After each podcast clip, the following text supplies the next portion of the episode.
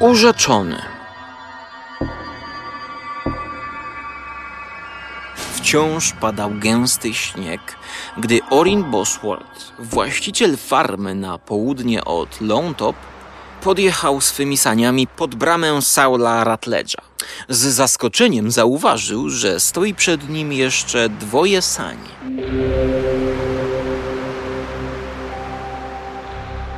Wysiadały z nich dwie okutane postacie. Bosworth z rosnącym zdziwieniem rozpoznał diakona Hibena z North Ashmore i Sylwestra Branda, wdowca z dawnej farmy Barcliffów przy drodze do Lone Top.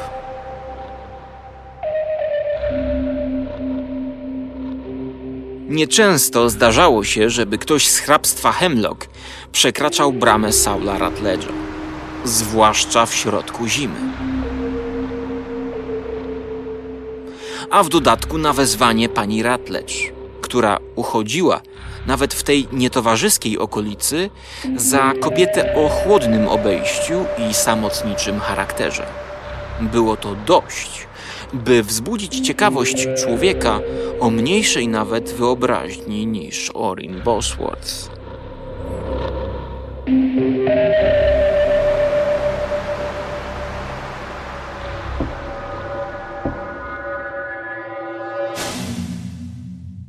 Witam wszystkich słuchaczy karpiowego podcastu.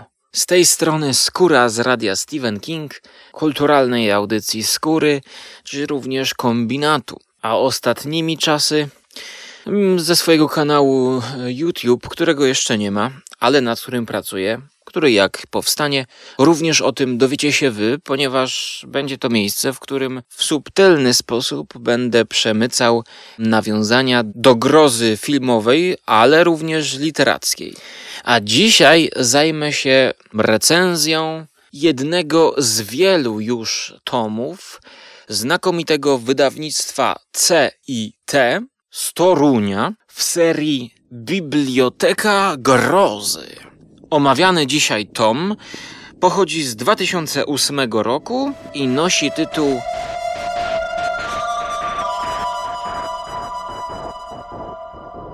Duchy i ludzie.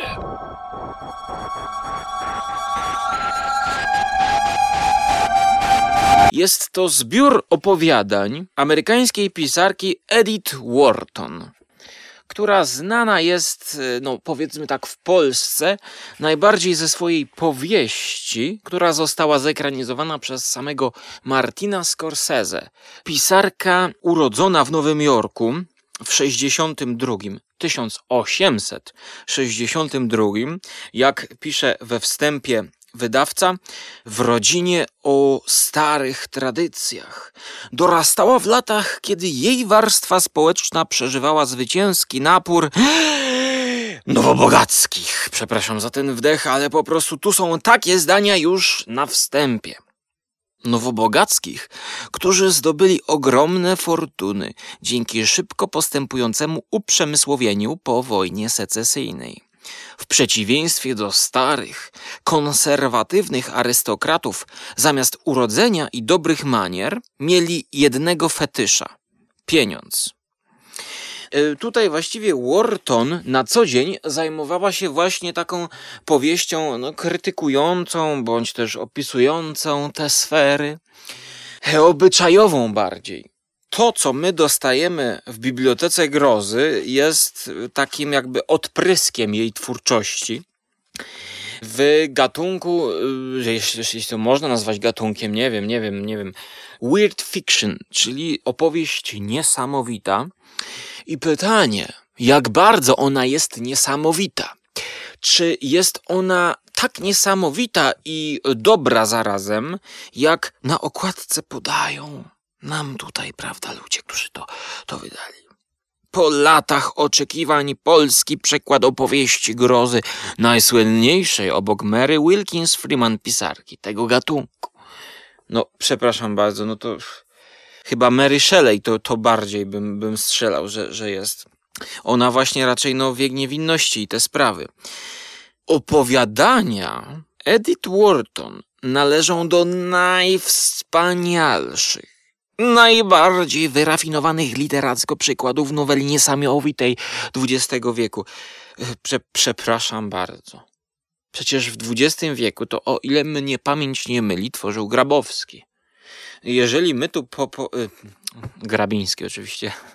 Jeżeli my to porównamy, no to przecież mózg się lasuje, ludzie kochani.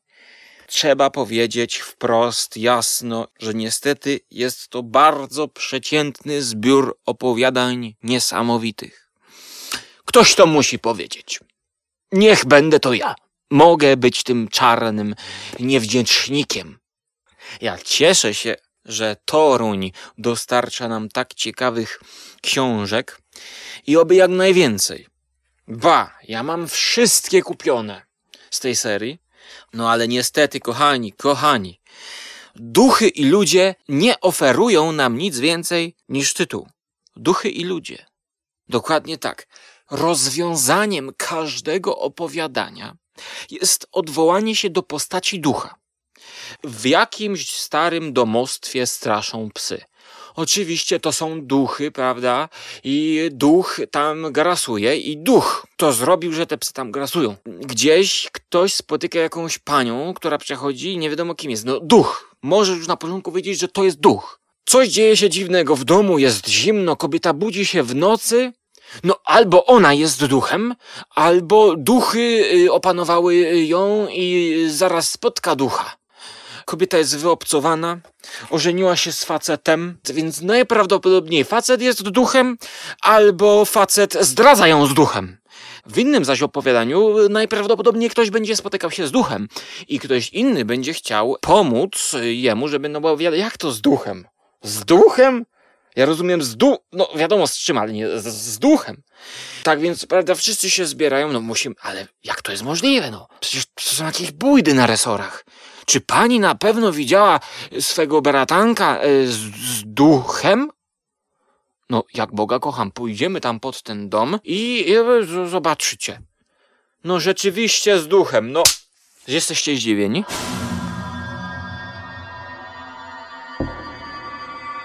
Ja nie jestem zdziwiony. Gdyby to było napisane w wyrafinowany sposób, tak jak nasz kochany rodzimy Stefan, to to by się czytało zapewne z przyjemnością. Ale tutaj nie ma, nie ma żadnych popisów. Ja, ja przeczytam wam zdanie.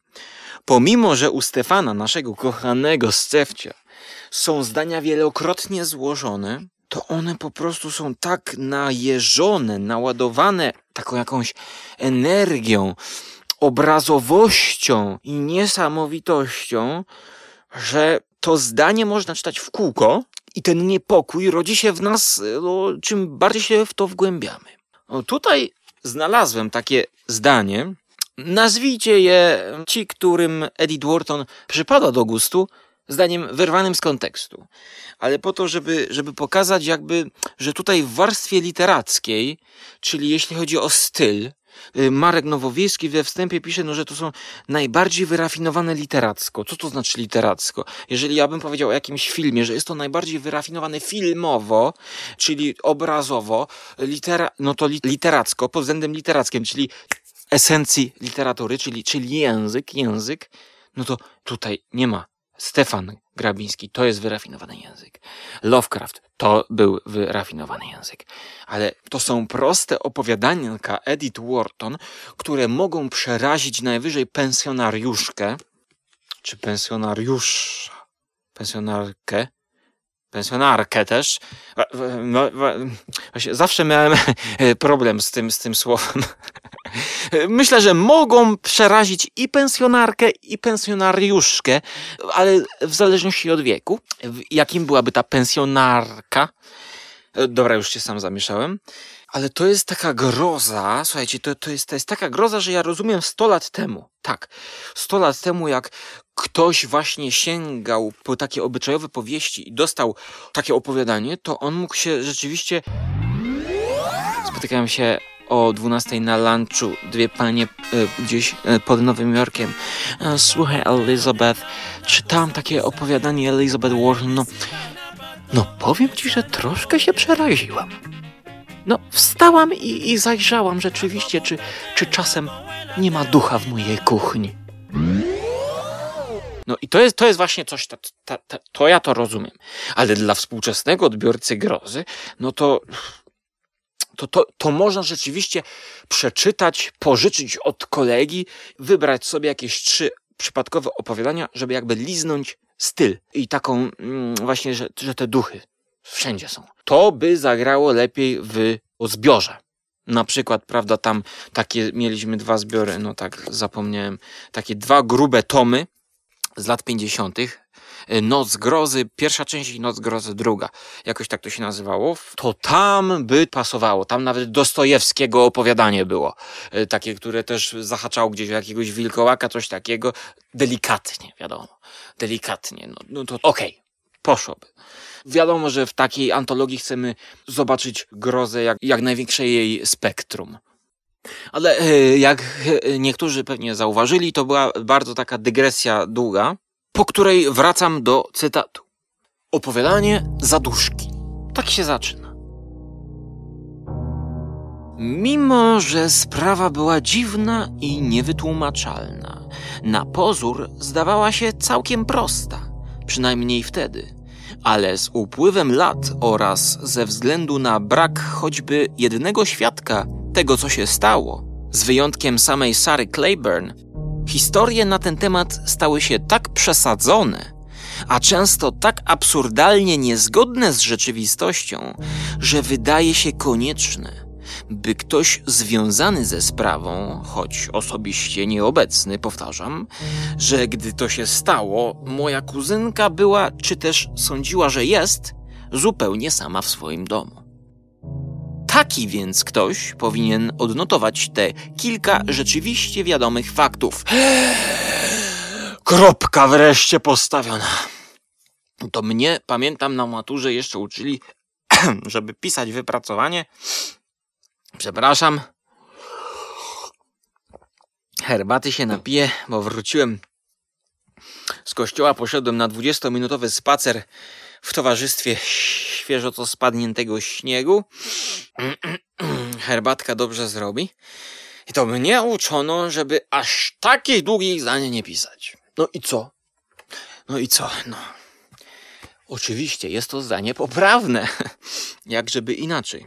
Ale teraz, jeśli by jego, jego treść, jego content, jak to się mówi dzisiaj, przełożyć na y, język polski taki, co on nam tu niesie, no to tutaj jakby nie ma, nie ma żadnych rewelacji. Co innego u Stefana. Ale akurat tutaj teraz troszkę zaprzeczę sobie. Ten wstęp mnie się podoba. To jest właśnie taki klasyczny wstęp w stylu opowieści grozy takich właśnie niesamowitych opowieści grosy, gdzie no coś jest dziwnego, ale jakby to ocenić, to było całkiem normalne, ale coś było nie tak, prawda? No, no znamy to właśnie i z Grabina, i z Lovecrafta i tak dalej. I tutaj teraz, słuchajcie, wszystkie jej opowiadania zaczynają się bardzo intrygująco. Ona potrafi pisać, ale mam wrażenie, że ta jej natura tej obyczajowej kobietki z towarzystwa, która chciała co nieco więcej o tym powiedzieć, niestety potem przeważała i znowu te duchy, i te duchy, i duchy, i duchy wszystko psują. Jakby nie ma w, w tej autorce takiej wyobraźni, żeby, żeby zaproponować nam coś innego jakieś rozwiązanie, związanie z jakiegoś innego wora całych rozmaitości. Po prostu tego jest, tego jest pełno.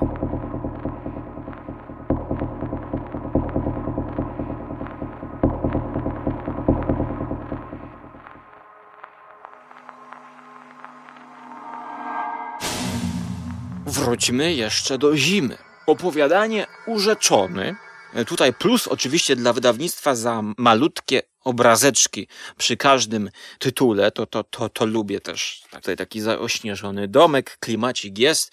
Właśnie prawie, że to skończyłem czytać, słuchajcie. Jest to opowiadanie zimowe. Cytatem z tego opowiadania zacząłem podcast. I rzeczywiście, siedzą sobie przy kominku i gawędzą, gawędzą, ale znowu, nie dość, że duchy, to w połowie opowiadania, po pieczołowicie budowanym nastroju i relacjach pomiędzy postaciami, jakie się, się, się tworzą. Choć i tak tych postaci jest za dużo już, bo tak, trzech ludzi przychodzi do kobitki, która wzywa ich, bo jest problem. Jeden jest diakonem, drugi jest jakimś tam kolegą, trzeci jest jakimś tam jeszcze innym kuzynem.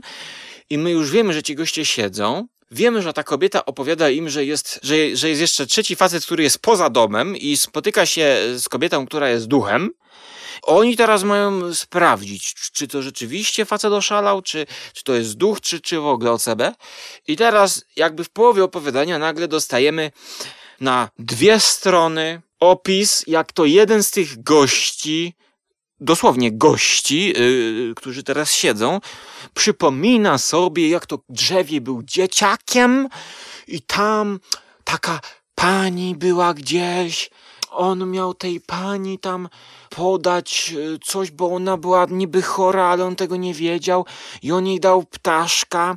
Ona popatrzyła na niego, a on myślał, że ten ptaszek w klatce to jej poprawi humor. Początkowo jej humor poprawił, ale ona swoją taką, taką dłonią, taką kościstą jak z horroru, widziała tego ptaszka i go zgniotła ale to, to jeszcze takie trend byłby fajny. Ale my się dowiadujemy tak, że ta pani to w ogóle była, słuchajcie, kuzynka szwagrowej, teściowej, a ta teściowa to w ogóle przyszła tam z dzielnicy Nowego Jorku, Jason Street 1584 i przez dwie strony my mamy taki nawał nowych nazwisk, które są w ogóle zupełnie dla dalszej części i poprzedniej części historii zupełnie tak zbędne, że cały czar i klimat pryska i aż dalej, no ciężko się to czyta, bo zaraz, czy ja mam sobie usystematyzować i zrobić jakieś drzewo genealogiczne?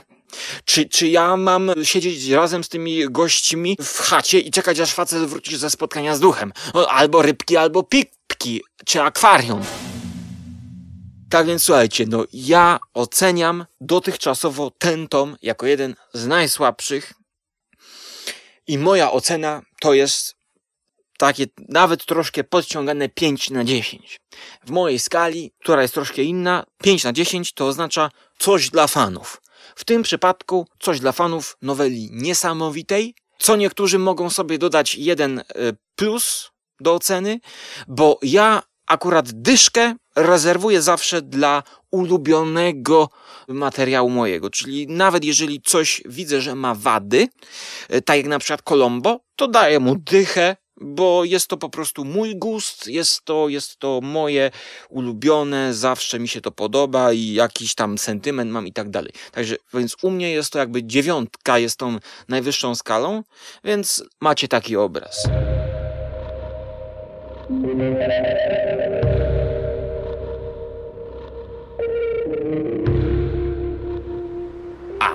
Was jeszcze poprosiłbym w komentarzach, mm, jeżeli e, czytaliście inne opowieści, ponieważ zamierzam bardziej na bieżąco recenzować właśnie kultową edycję, jak to jest napisane na okładce, które z tomów posiada jak najwięcej opowiadań zimowych, czyli z zimą w tle. No tutaj znalazłem na przykład Urzeczonego koniecznie napiszcie w komentarzach, które to mogą być.